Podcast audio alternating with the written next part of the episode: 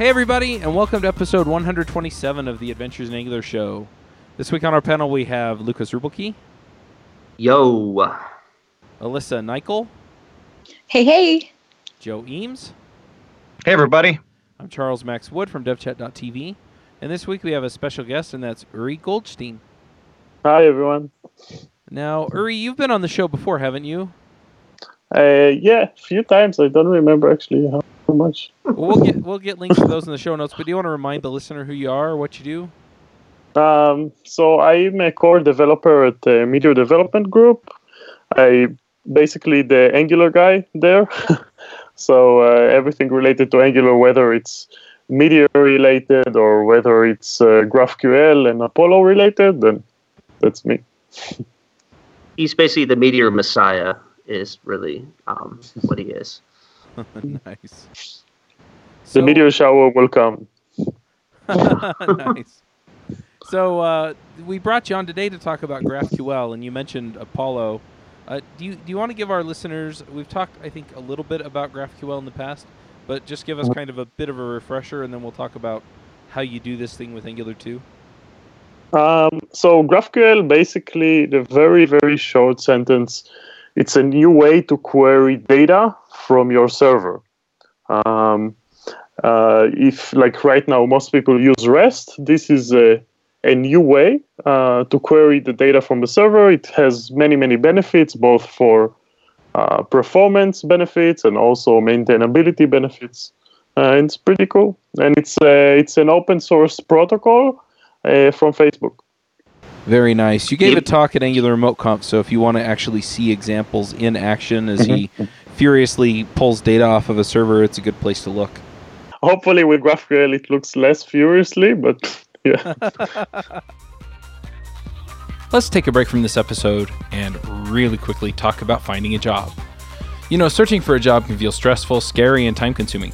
Pushy recruiters try to sell you on roles you don't actually want, and the job boards make you feel like you're throwing your resume into a black hole, never to be seen again. And sometimes you go all the way through an interview process just to find out that the very end that the salary offer or company culture doesn't match what you're looking for. Well, there's a solution. Hired.com is the world's most intelligent talent pr- matching platform for full time and contract opportunities. They make the job search faster, focused, and stress free instead of endlessly applying to companies and hoping for the best. Hired puts you in control of how and when you connect with compelling opportunities. And after completing one simple application, top employers apply to you. And the best part is is that you get money. That's right. They pay you if you get a job through them. Listeners to this show can earn double their normal hiring bonus by signing up with the show's link. That's right, you get $2,000 instead of $1,000. So go sign up at hired.com slash adventures in Angular. So I think most people are familiar with REST. Do you want to kind of highlight the differences between REST and GraphQL?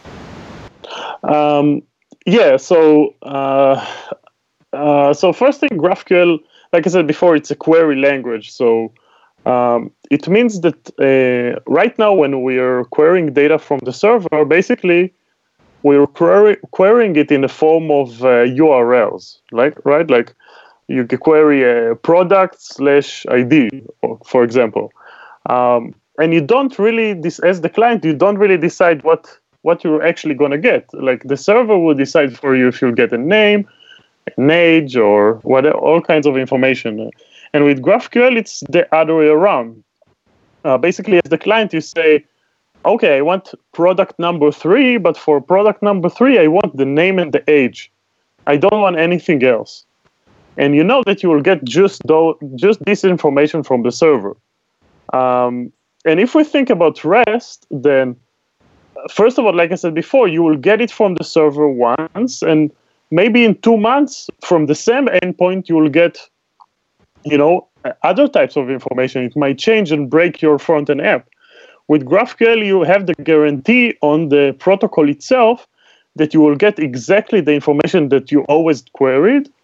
And also, you those, this information will be typed, so you know that uh, age will be a number, you know that name will be a string, um, and it's on the protocol level. So, um, uh, unlike REST, which is like an open protocol, you will get um, you have a guarantee for the information that you will get, and you can actually develop the client side while the server side isn't even ready yet, because you can define the protocol and you will know exactly beforehand what, what you're going to get.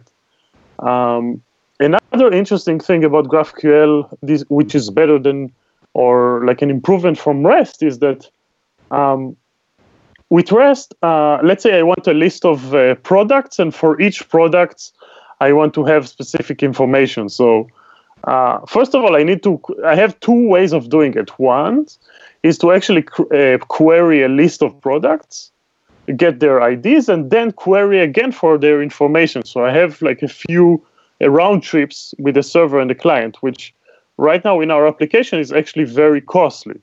Definitely in a mobile application with GraphQL, I can specify in, in advance exactly what I want, and I will get it no matter how nested or how complex this query is. Um, and I'll get from the server all of that information in the structure that I wanted in one single response. So one single response, and I don't need to do joins on the client or all kinds of complex uh, data structuring for my UI. I just ex- ask it exactly as I want, and I get it in one single response, exactly as I need it. Um, yeah, there's more benefits, but maybe we can talk about it uh, later in the conversation. And so, if I can jump in here, just a real life example of this is I was working on a project where we had students that were enrolled in classes who then each class had course or basically lessons and then each lesson had essentially project work. And so when we were trying to actually load this over the REST API, is I think I, I did some network monitoring, and so just to load this one page, we were doing almost 100 REST calls because we had to get like the student, then we had to get the courses they were enrolled in, then all of the lessons, and then all their project stuff. And so this was a, a massive um, hit on the server trying to piecemeal this stuff together because the models are essentially um, you know separated on endpoints. And i like rest because it's conventional but you know it's a real problem when you're trying to put you know multiple models together. And so this is where we started to actually look at, at Falcor at the time of like how do we simplify this and tell the server just to give us exactly what we need? And, I, and for me this is why i'm so excited about graphql is because you have complex data structures and you can offload that to the server where it's really optimally you know set up to do that instead of trying to do that on you know the front end in JavaScript with as Yuri said like weird joins and stuff. It gets very process intensive. I, I, How hard is it though to switch over to something like that, like to take your existing project in REST and change it?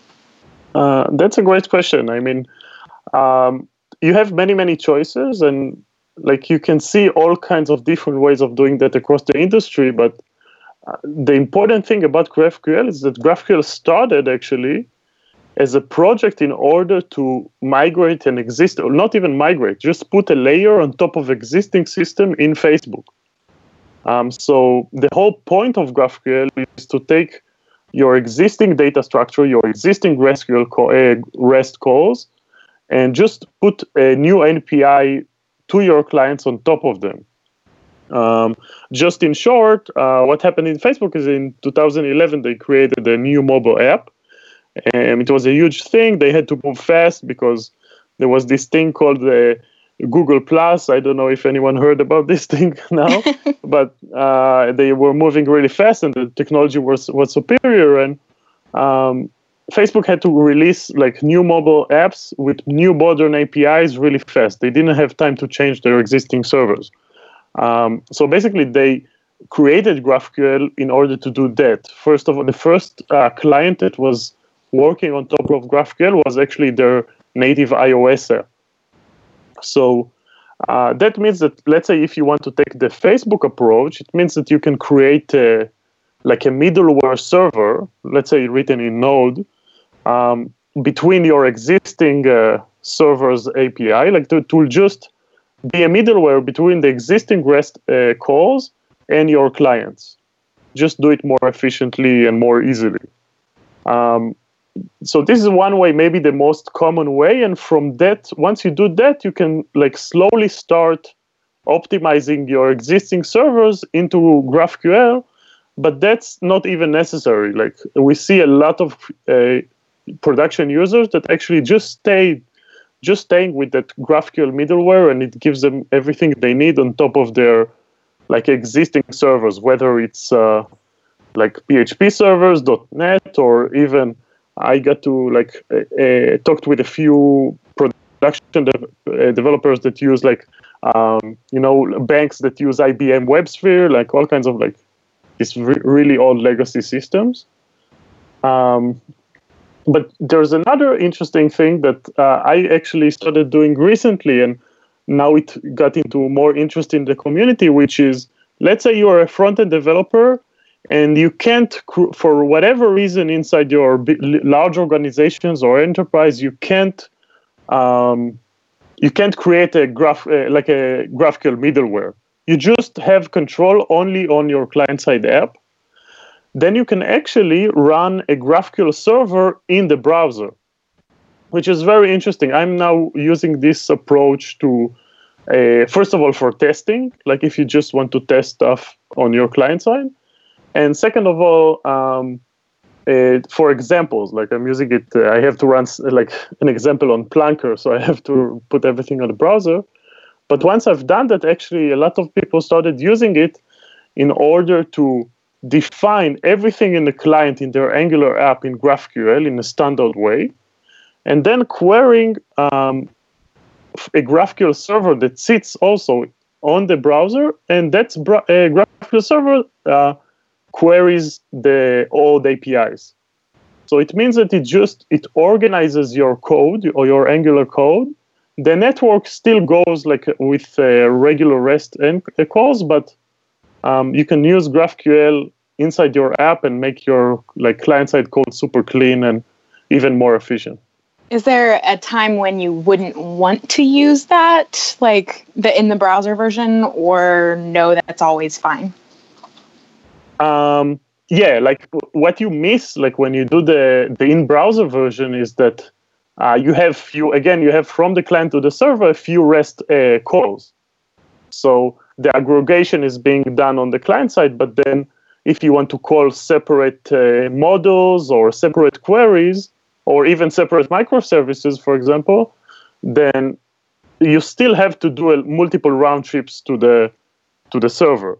So that's something that the middleware, if you are able to do a node middleware, which basically also in the tutorial that I've done, I've built everything on the browser. So you think you're just, you know, you're just a client developer. Let's say you don't know nothing about servers and node and stuff like that. And then once it's done, it's the same exact code as your middleware. So you just you can just if you want the benefits of the network, then you can just take the same code, copy paste it into a node server, and it works. Uh, so so yeah, in terms of uh, it does like have the benefit of actually like running a GraphQL middleware instead of in browser, but it's a good, it's a very very good start so where I want to go with this a little bit, um, and you've talked about okay, you know, you can set it up in the browser, you can make these queries in the browser, et cetera, et cetera. But where do you put this in your Angular app? Because as you said, you know, um, GraphQL is a Facebook thing, um, and if I remember right, they built Relay, which really works nicely with React. But you know, I, I haven't seen a really good way to make re- Relay run. Um, you know, with Angular. So I know I'm setting you up, but I'm, I'm curious, you know, how do you plug all this in so that I can have the nice GraphQL interface with my Angular app? Uh, so thank you for setting me up. Uh, but but uh, I'll start with why would you actually do that? So uh, the with GraphQL, then those queries that we were talking about, like the best way, by the way, to if someone is now following the conversation and just want to see it in front of their eyes, just go to uh, graphql.org. And because the easiest way to explain GraphQL is just to look at it. It's a very, very simple structure that looks exactly like JSON. Um, and it's pretty much self explanatory. Um, but uh, once you start using GraphQL, you realize that those queries, first of all, are sim- simple, and then secondly, are composable that means that um, what we're doing right, we had, a, and this is, I'm going to like diverse for a second and talk about Angular apps. Like everyone now is talking about using components. Like, you know, you have all your app using components, like modular components that you can move around. But and it's all fine, like it's all really good. But once you start querying the server, suddenly there's a lot of uh, issues that rise up. Um, whether if you're querying the server with using services or HTTP calls or whatever you, you want, the current like ways of doing it, it basically breaks your component encapsulation. I'm not going to talk too much about it. There's I'm going to link uh, in the like talks doc, docs about the like a lecture that uh, Jeff Cross and I gave about it. But basically, GraphQL lets you uh, gives you the opportunity to put uh, those queries next to the component. So let's say if I have a component that needs a name and an age, and it has other parent components that render a bunch of other renders a bunch of other stuff. I can just put the GraphQL query with the name and the age next to the component. And once I need to change the component, for example, remove the age, I can also remove the age from the query in the same file, and it will just work. So um, the benefits of using GraphQL with Angular basically means that you can keep your components uh, composable and reusable even when they need data from the server, which is very, very important. Um, now, the way to do it is you, you, uh, you talked about Relay, which is a great uh, GraphQL client that is used in a, a lot of uh, React uh, apps. Um, basically, there's another like uh, another library, another GraphQL client that called that is called Apollo client that's that we build, like the company that I work, Meteor, is a company that built Apollo client, and basically, it's a it's a client for querying GraphQL um, servers, and you can use uh, Apollo client with Angular, with React, with uh, Vue.js, or just with plain JavaScript. Like basically, it works with any uh, front end technology that you're using, and people actually like uh, talking about like Relay is super popular is from Facebook, uh, but recently, um, actually, Apollo client uh, passed Relay just on the reacting on just on the React part. So even on the React part, which is like the home ground of Relay, you can say, Apollo client is now actually uh, more uh, popular than than Relay. Um, but but we keep uh, you know we talk every day with Facebook and we uh, everything we do is like um, shared with them and and talked with them. So we just keep improving each other all the time. So yeah. Yeah, that's the nice thing about open source is that if you want it done differently, you can do it differently. And then it seems like, I mean, even across the frameworks, I mean, we've borrowed, uh, or Angular's borrowed from React, and React's borrowed from Ember, and Ember's borrowed from Angular, and it all, you know, we're all better off for it. So yeah, that makes total sense. So how do you plug Apollo into your Angular app? I mean, do you set up a service or are you better off just, you know, inside of your component telling it, hey, go talk uh, GraphQL to the back end or what, what do you do? Mm, so basically you you have a you get like you install the the Angular the Apollo Angular library um, like npm install it or from wherever you want to take it uh, and then, first of all, we expose a global service. That in that service, you just define when you when you like load your app, you just define in the service like what where is the for example all kinds of like uh, options. For example where is your graphql endpoint?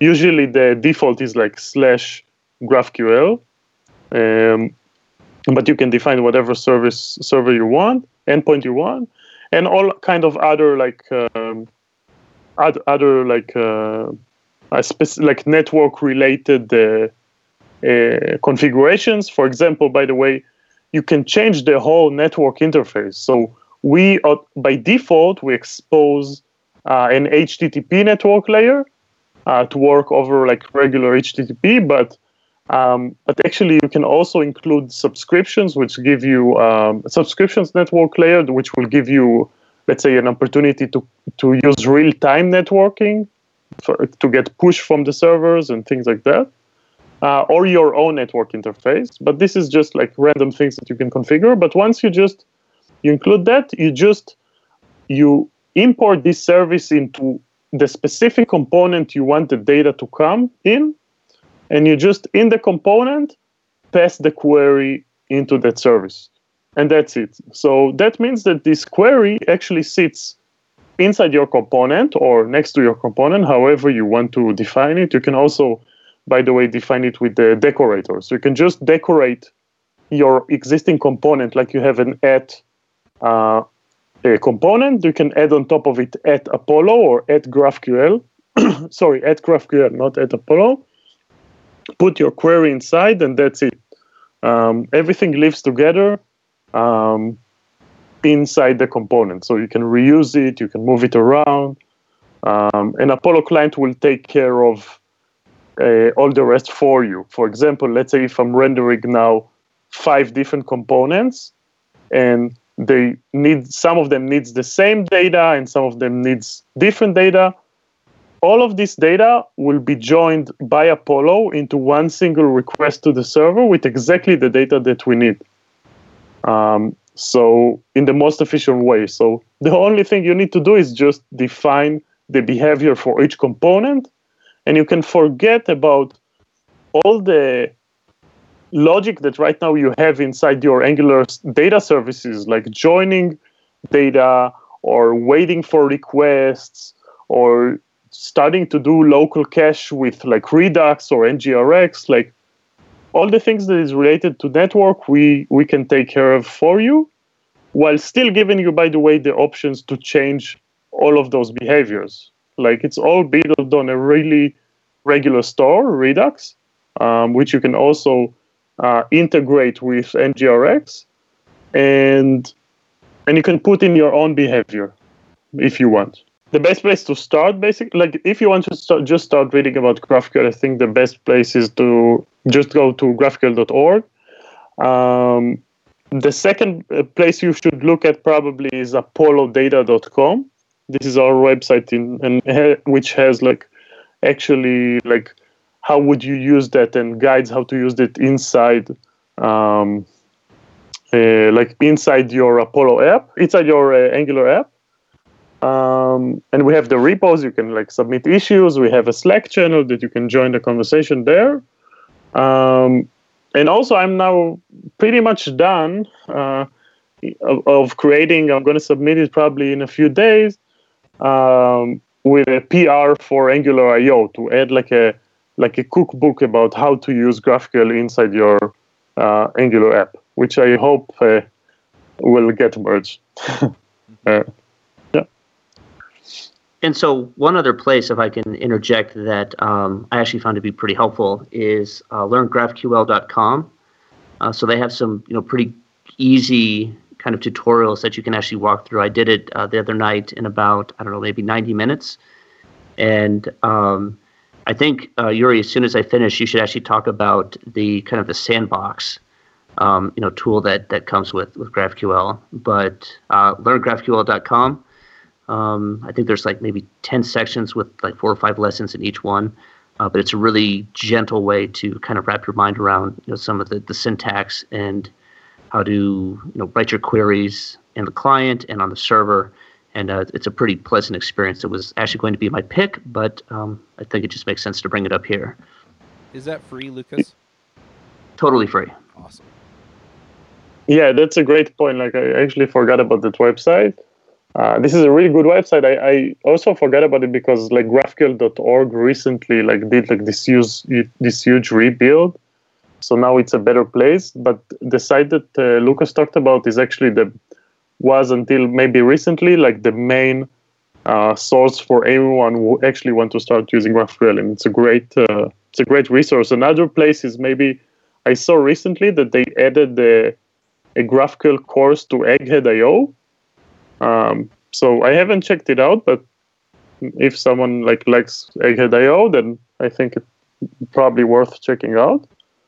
Um, also, I don't know, uh, like Lukas, are you still going to do something like a workshop ne- next month? I don't know. I remember you talked something about it. Yeah, so I'm actually going to be in New York City at the Angular meetup there talking about uh, GraphQL, and I'm going to be doing um, an Angular workshop uh, the day after. But um, I have a bunch of kind of content that I'm assembling. The uh, I think well, one is from a personal level, just as you know, seeing like you know REST APIs like just explode into a a situation of doom. Um, you know, this I think is it's really exciting technology where it's like, oh, like I'd prefer not to have to do 100 you know REST API calls, but it would be nice if I could just do one. Um, but yeah, so this is where I have somebody's like, well, how would I learn GraphQL? I have dozens of you know notes and resources and different things. Uh, so that's where kind of this Learn GraphQL came from. Is uh, it's really it's really a good place to start. Egghead they just did a new series. Um, you know that's really good as well. Yeah, and, and you said you mentioned uh, probably you were uh, you wanted me to talk about GraphiQL. Um, yes. So yeah, GraphiQL. So one of the things in another like great benefits of uh, GraphQL is that it's it's a schema, it's a type schema that is uh, statically analyzable. So it's very easy to create tools, automatic tools on top of it. So for example, um, if you just create a, a GraphQL server, whatever tools you're using, whatever technology, you can just add a, it's an, it's called an a GraphiQL. It's an online editor for, it's like kind of an IDE for your GraphQL. So basically, I think I've shown that in the, in the remote conf that we've did we've done uh, a few months ago. Yeah, basically sure there. Yeah, and, and it's a tool that basically, first of all, out of the box, you get you get complete documentations for your API, which are all, all always updated. Like it, they are gen- being generated from the code. You don't need to maintain like you know gra- uh, documentations for your API at all. And then the second thing is that you can just query that API, and so you have like this cool editor in the browser that you can just start typing GraphQL queries. You'll get auto completion and error checking. And you can just like run those queries inside your uh, inside inside this browser, make sure they work, and then just copy that query from that you just done, kind of like you know like a a Plunker or something. Uh, you can just copy that query, paste it inside your component in the in your Apollo decorator or whatever, and and it will work. So it's very very powerful thing. Um, by the way, we took this is a very very new thing. I think like two weeks ago we've done it. I don't know if uh, if you had a chance to look at it, but um, two weeks ago we had a hack week in, in in Meteor, just like a week where anyone can do whatever they want. Um, um, and we created a Apollo like Apollo Chrome developer tools. And one of the things that Apollo developer tool does is actually it's opening inside your Chrome developer tools a GraphiQL editor. But the interesting thing is that GraphiQL editor works on top of your Apollo client and your local cache.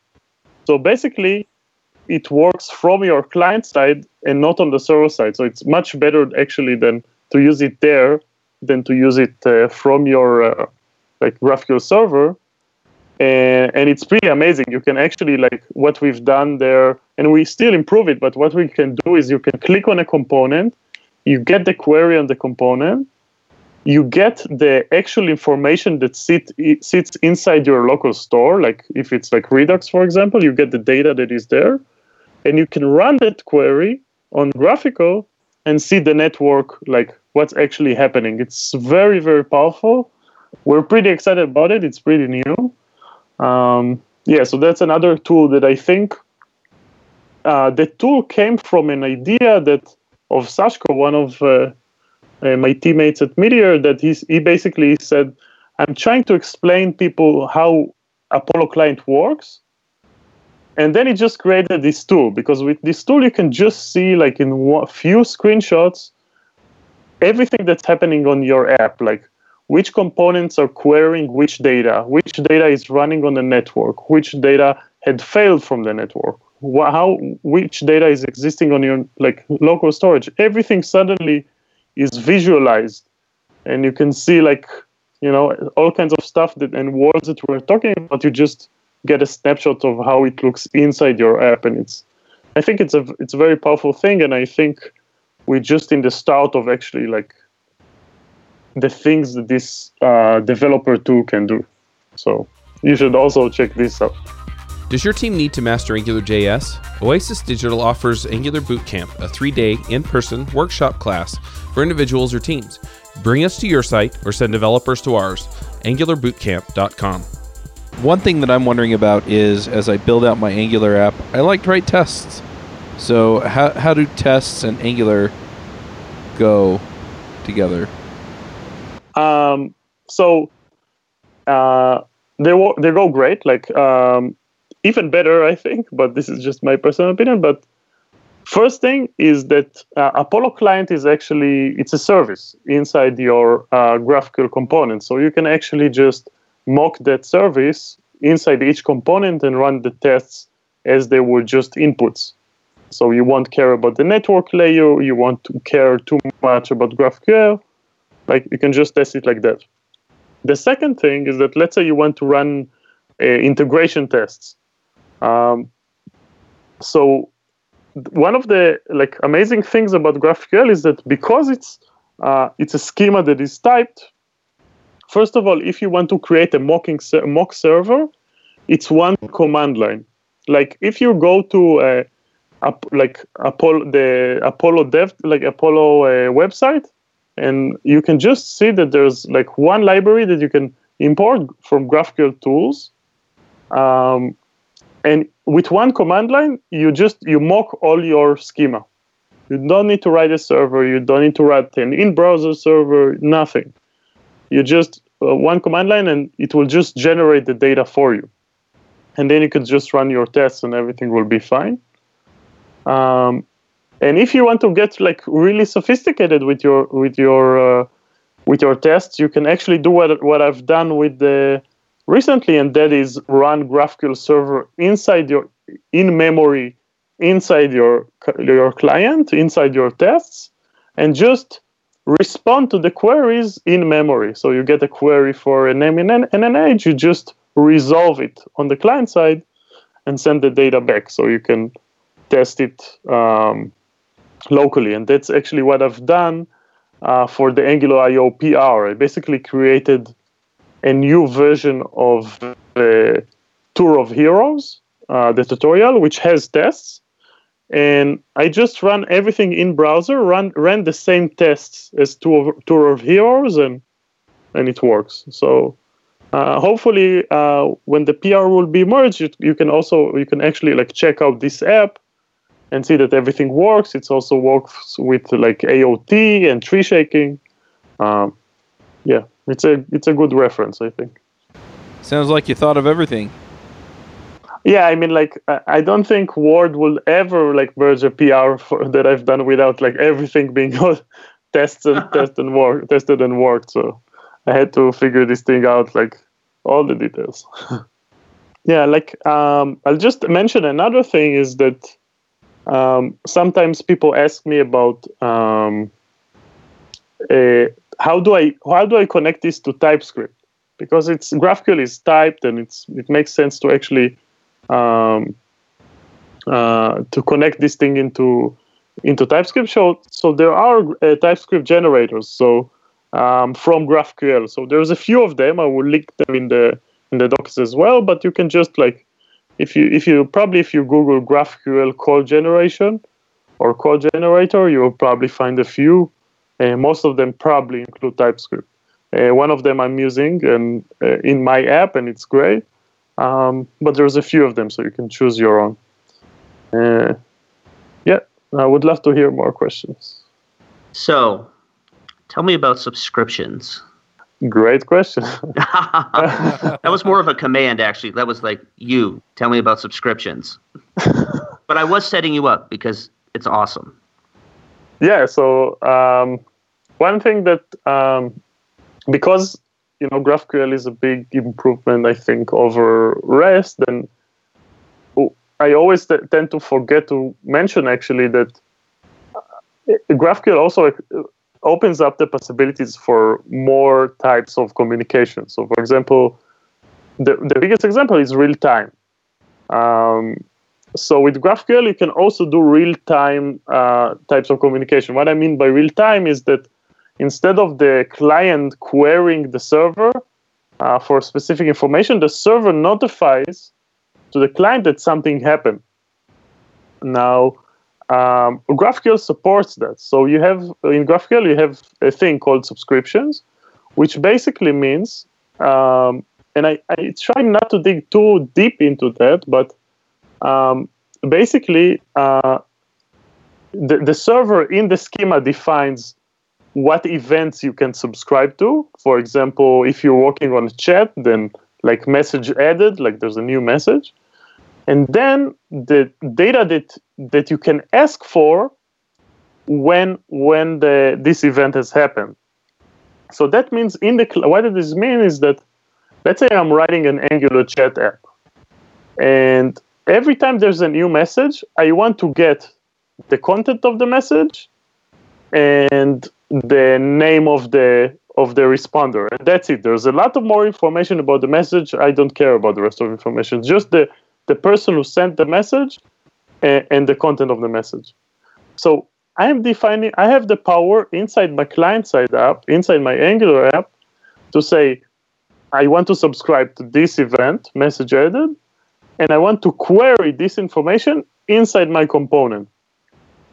So that means that every time in real time a message have uh, like added in the server, you'll get a push of exactly the data that you need in the, exactly the structure that you need into your UI, and you can just place it into the, the UI with an observable, and that's it. So you can create like a real-time chat app in a really super, like super simple way but also more importantly, which maybe it's more important to the server developers, in a very scalable way. Because there's a lot of ways of doing real time, which I won't get into them right now, but uh, this subscription way is the way that Facebook uses uh, uses the same GraphQL uh, subscriptions into support real time in the Facebook app. For example, a few examples are for like let's say that you're getting into a Facebook post and you start typing a comment and you see, I don't know if you recently seen that you start seeing like someone else is also typing in the same comment. So this is actually GraphQL subscriptions being this feature is being powered by GraphQL subscription. And other things, for example, when you do live video in Facebook and you get like likes flying by on top of your of your video, um, then this is also powered by GraphQL subscriptions. So this is a very powerful feature that um, you can use today, actually, like in in Apollo. Like we already support it both on, so if you want to use it on server side or in client side, um, and you can start doing it today. also in Angular, like we support it also in the Angular integration. So you mentioned, you know, Facebook, obviously, which is quite a large vote of social proof. But uh, recently, GitHub uh, just did something with with GraphQL. Um, I'm curious if you could just comment on what they've done, but also, you know, some of the other, you know, big uh, companies that are adopting GraphQL. So, you know, how's the adoption? You know, who's doing what with it, and um, what is what's the temperature of the water uh, looking looking into the future? Mm-hmm, mm-hmm. Uh, so yeah, GitHub GitHub is uh, probably like right after Facebook, the most important announcement that was made like in the community because GitHub is obviously everyone knows GitHub. They have huge influence on the developer community, and basically in their in their announcement, they basically said, "Hey, look, we're using GraphQL internally for a while now. This is great for us. Why should we, if we use it internally, why should we expose a different API to the to the you know third party developers? Let's expose GraphQL as well." So that means that inside GitHub, they use GraphQL, they like it, they're proud of the community, they actually work with us um, on the Ruby agent for, for GraphQL. Um, and, and they're doing a lot of like exciting things. And, and also they said, look, like uh, just tr- if you want to try like GraphQL, you can use our third-party API. So I think probably the API that people play with the most when they just want to start trying around uh, GraphQL, they can just try the you know uh, GitHub public API, which they probably like some of there's so many tutorials that using the REST API for it. We there's now more and more tutorials that I guess maybe like if someone wants to really compare things, you can take like an existing tutorial in in for GitHub REST API and migrate it to the to the GraphQL API and see the real benefits and how easier it is. Like just start with reading the documentation, which with GraphQL you don't really need to. It's just you know it's just out there. Um, but this is GitHub. But you mentioned other other companies. I think that for me, the one of the most interesting and exciting things about GraphQL is because the nature of it, where you can you can use it inside your app. Uh, with your existing servers or with your existing data, like you don't need to do drastic changes or rewrite your app, whether if it's the client or the server. That it means, and, and it makes sense, you know, for scalable applications to understand the structure of the data, the separation of the data. Um, then with GraphQL, you see actually more uh, enterprise companies or large organization adopt- adopting the technology than even startups. So startups is easy for them. It's very easy to come and pick up a new cool technology. But um, we see, like in the GraphQL.org slash users, for example, there's a list of like users that are using it. And, and the amazing thing about about this list is that most of those companies are large companies, you know, that have like they have like existing products that work for years and they decided to move to it like shopify coursera like i won't do too much name uh, credit karma i won't put too much name dropping but you can just check it yourself but for me this is the most exciting thing like actually you can use this technology to change existing applications and not just writing your new shiny apps in a cool way um, yeah, this is uh, really exciting stuff. So, what's the future of GraphQL? You said it's a it's a query language with a specification. So, is the specification changing much these days, or is it just kind of a hey, it's stabilized. We're just putting all the extra niceties in. Uh, you know, come get in. The water's nice. Mm, so it's pretty stable. Like there's not a lot of uh, huge changes changes recently, but uh, but the good thing about GraphQL as well is that uh, it is open source and it is evolving. So, for example, on the subscriptions uh, that I've talked about, then I've created actually, um, I've added subscriptions into a lot of our internal apps, and during that, I like PR'd and changed a lot of our libraries. And now I hope to work on like adding some stuff to the specifications because I think uh, subscriptions is something that could be more defined, for example. Um, and the process of, of the evolution of GraphQL is never ending. So there's uh, the best place to look at it is actually on its GitHub repo. There's a lot of uh, RFCs um, being like, you know, you can actually PR the specification and you can start a discussion about it. And and it's great. Like there's a lot of improvements coming.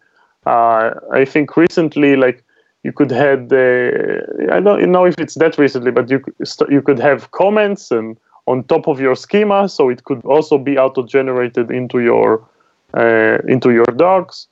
Um, it's very interesting and it's evolving and and the good thing is that it's something that evolves, but it's already been in. It's already is in in, uh, in like production used in all of Facebook, which I don't know. Maybe it's the biggest applications in the world. I don't know application in the world. I'm not really sure, but um, so it's moving. It's uh, improving, but it's also uh, like very well tested.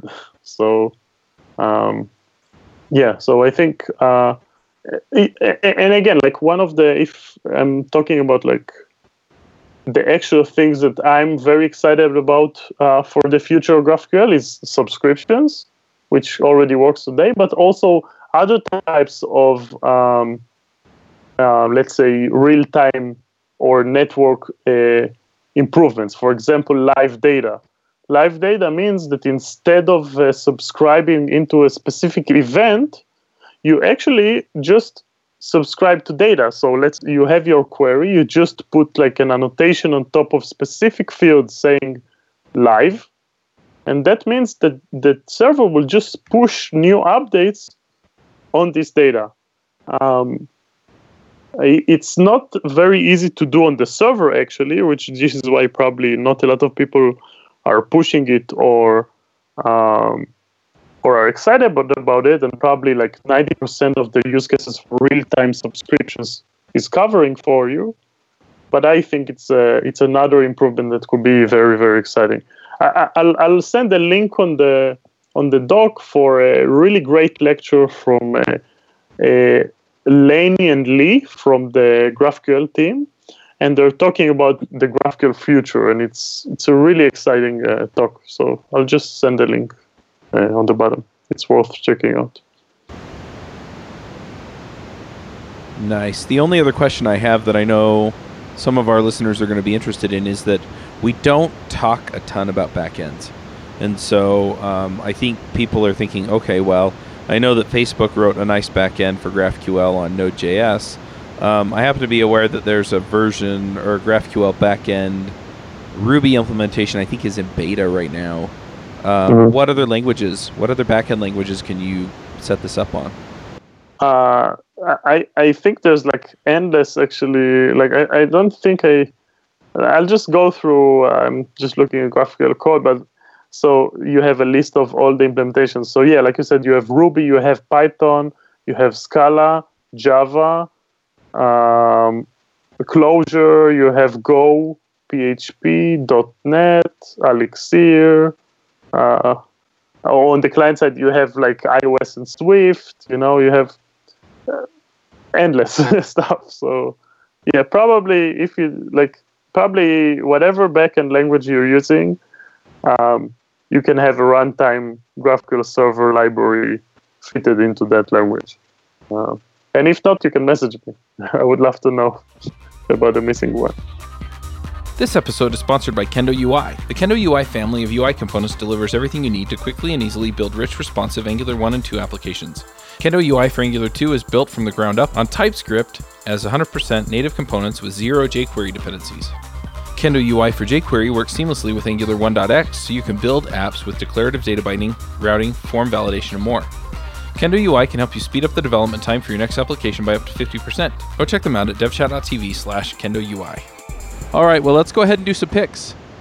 Uh, Lukas, do you want to start us off with picks? Sure. So, actually, funny segue uh, because I do I do not consider myself to be a uh, server side uh, developer. I can do it occasionally when um, there's a gun to my head, and uh, I have to you know create something at the server. But that's not really kind of you know what I like to do. And so uh, Uri turned me on to this service called Scaphold. So that's scaphold.io, and it basically kind of takes all the pain out of uh, spinning up a server. And so, uh, really, you know, kind of a, a, really cool company, really easy to get, um, you know, a server-side implementation up and running. Uh, the two guys that uh, co-founded the company are really nice, uh, you know, super helpful in the Slack channel, and so that's my first pick because I'm not really, I would say, uh, server-side development is not really you know something that I'm excited to stay up at night and do, and then. Um, I already said uh, learngraphql.com. I highly recommend checking that out. Uh, super awesome. And then uh, finally, for fun, there is a GraphQL implementation of the Star Wars API um, that is uh, pretty cool as well. So I've used actually uh, the Star Wars API, SWAPI, or whatever you want to call it, um, in some training. And here is a, uh, a GraphQL uh, version of it, which is uh, helpful. And I foresee this showing up in uh, some of my content in the future. So those are my picks. You know, you can see into the future with Force. Yes. All right. Joe, what are your picks? All right. Um, so speaking of Star Wars, and there's no Ward today, so I'm really disappointed because I really want to talk about Star Wars. I know, right? For although maybe it's good we don't have him to be argumentative about it because it's a sad topic, and that is that uh, Carrie Fisher died today. Oh no! Which is really sad. Mm. So I want to pick Carrie Fisher. Uh, she will always be royalty to me.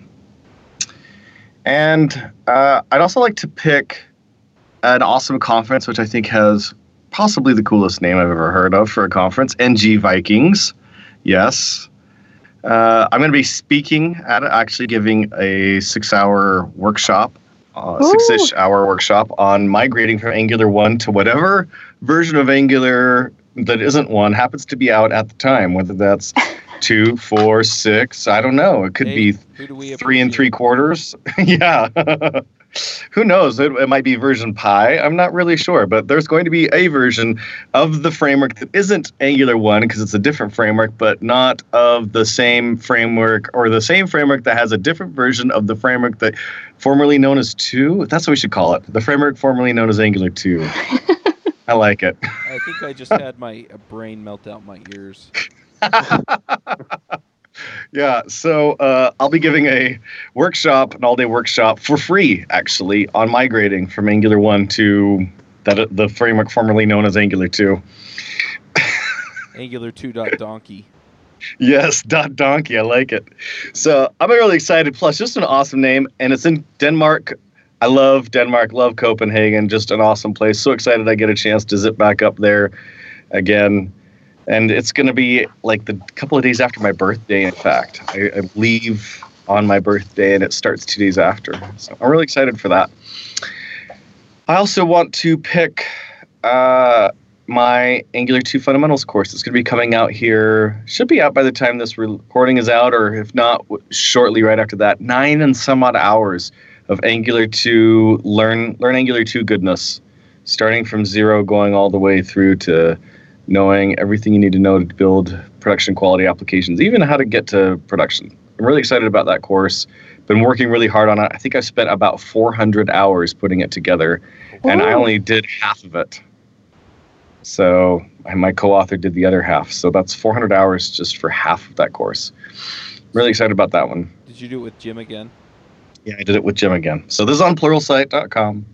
Angular 2 Fundamentals course. There's some other great courses out there by John Papa, uh, Getting a First Look, and by Deborah Kurata, Getting just a Getting Started course. And I think Deborah Kurata is getting really close to a course on forms and Angular 2 as well, reactive forms, I think. So lots of good content showing up. Uh, those are my picks. Awesome. I'm, I'm just going to plus one that because the Angular fundamentals that he did for Pluralsight with Jim was really good. So I'm assuming this one's just going to be just as good. I sure hope so. And Jim has an awesome voice. I love listening to his voice, by the way. It can put me to sleep. Yep. In a Do, we good way. have, do you have an exact date for that or no? No, they don't give us an exact date. It kind of just goes in the queue. Everything's done. It's 100% complete, so it's in this queue, and it could take anywhere from four days to, you know, 20 days for it to actually Okay. be published. All right. Alyssa, what are your picks? Um, just one pick, and we already mentioned it a couple times, but it is the GraphQL course on Egghead.io by Josh Black. Um, I'll link to the course, uh, but there's quite a few lessons. I think there's like 20 um, just on different, like, build a GraphQL server is the title of the course. So I love Egghead, um, and ever since I started creating like content for them they've been really supportive and it's really cool to know like that they're such a supportive company for not only students but teachers as well so definitely want to do them as my pick today so yeah egghead.io All right. Um, I'm just to pick one thing today. Um, I recently got back into a TV show. Um, there are a few shows that I just kind of cycle through like every few years. So I've watched this series twice, and now I'm watching it again. It is Battlestar Galactica from 2003. yes It is probably one of my most favorite shows ever, and uh, I, I just love, love, love it. So um, I watched Stranger Things. I guess I should pick that since Hmm. everybody else has. Um, so I watched Stranger Things, and I was like, now what am I going to watch? And so I started just looking through Hulu and Netflix, and you know the couple of others that I have. Because um, we canceled our Dish Network about a year and a half ago, and uh, I was like, oh, they have Battlestar Galactica on here, so I started watching it. So I'm I'm really enjoying it. So I'm gonna pick that. And Token picked a Stranger Things. It was good. It was it was interesting show. Um, Uri, what are your picks? Um, so first of all, I want to plus one the Lukas's pick, like about Scaphold. They're really cool guys, and they actually already supports uh, also subscriptions, so you can actually just use them as a backend, and I think it's a it's a it's a really great service. Um, and I'll just I'll add that I'll I'll add a lot of links in the in the end of the show, but for me, I think I would start with GraphQL.org it's just so simple. I mentioned it before, and then when you actually want to start implement, I will move to apollodata.com with all the information.